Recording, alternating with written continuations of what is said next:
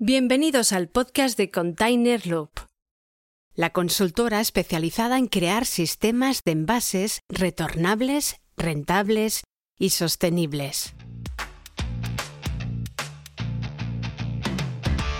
Con Esteban Fuica como conductor del programa y David Izquierdo como fundador y CEO de Container Loop.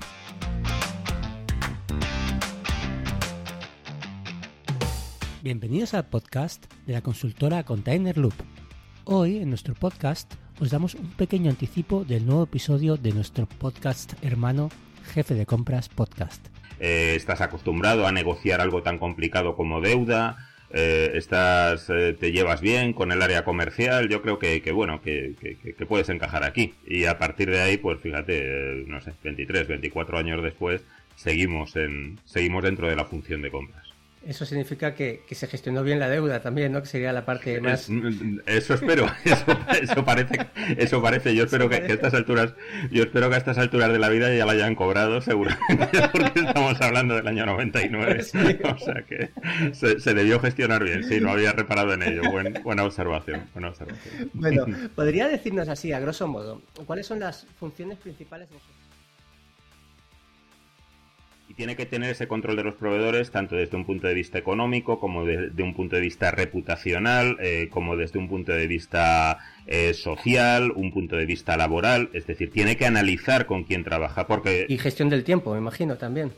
Y, y, y, la gestión del tiempo, lógicamente, cuando estamos hablando de una, de una cadena de suministros. Eso es evidente. Hay otra parte de planificación, como decía anteriormente.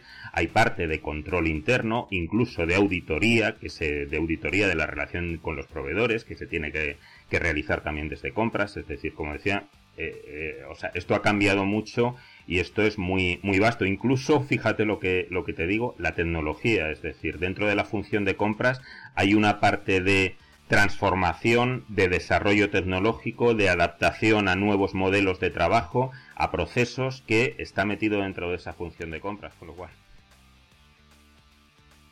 dentro, o sea, lo que es la utilización de la inteligencia artificial está tan avanzada en la actualidad que te permite unas cosas que en su momento no podías ni no, no, no, no podías ni pensar que existían realmente. Es decir, tú ya tienes una inteligencia eh, que no es humana, que te puede estar diciendo qué proveedores necesitas para cada caso, eh, cuáles, eh, te puede estar haciendo un análisis, un escaneo de si esos proveedores son los adecuados para ti, cumplen con ese, esa serie de requerimientos de certificación, tanto sociales como económicos, etcétera, etcétera. Es decir, ahora mismo, hombre, se puede hacer, por supuesto, tú puedes ser un jefe de compras y utilizar poco la tecnología, pero lo único que te digo es que te estás perdiendo mucho, realmente, claro. dentro de las posibilidades que, puedo, que, que te puedo.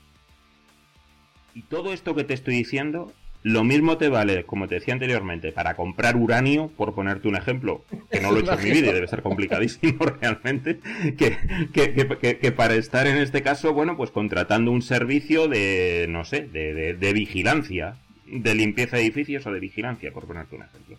Y en todos, eso sí, aplicas unos mismos patrones, que eso es una de, bueno, pues de las grandes ventajas que en este caso tiene compras. Yo, yo te, tenía un, tengo un amigo eh, que trabaja en la actualidad en, CaixaBank, Antonio Ariza, que me, encantaba una frase que decía, dice, la, eh, función de compras, eh, decía algo así como la función de compras no es tanto de, no es tanto de artistas, sino de, sino de ingenieros.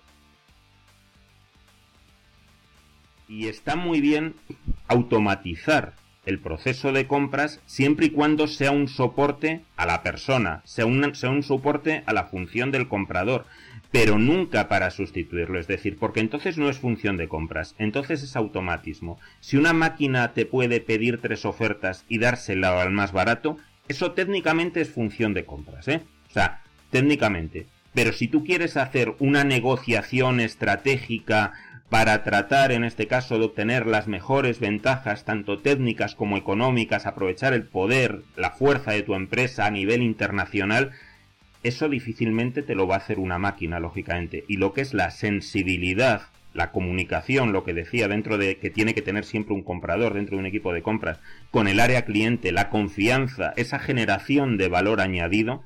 Si te ha gustado, puedes continuar escuchando este episodio en jefedecompraspodcast.com o en tu plataforma de podcasting favorita.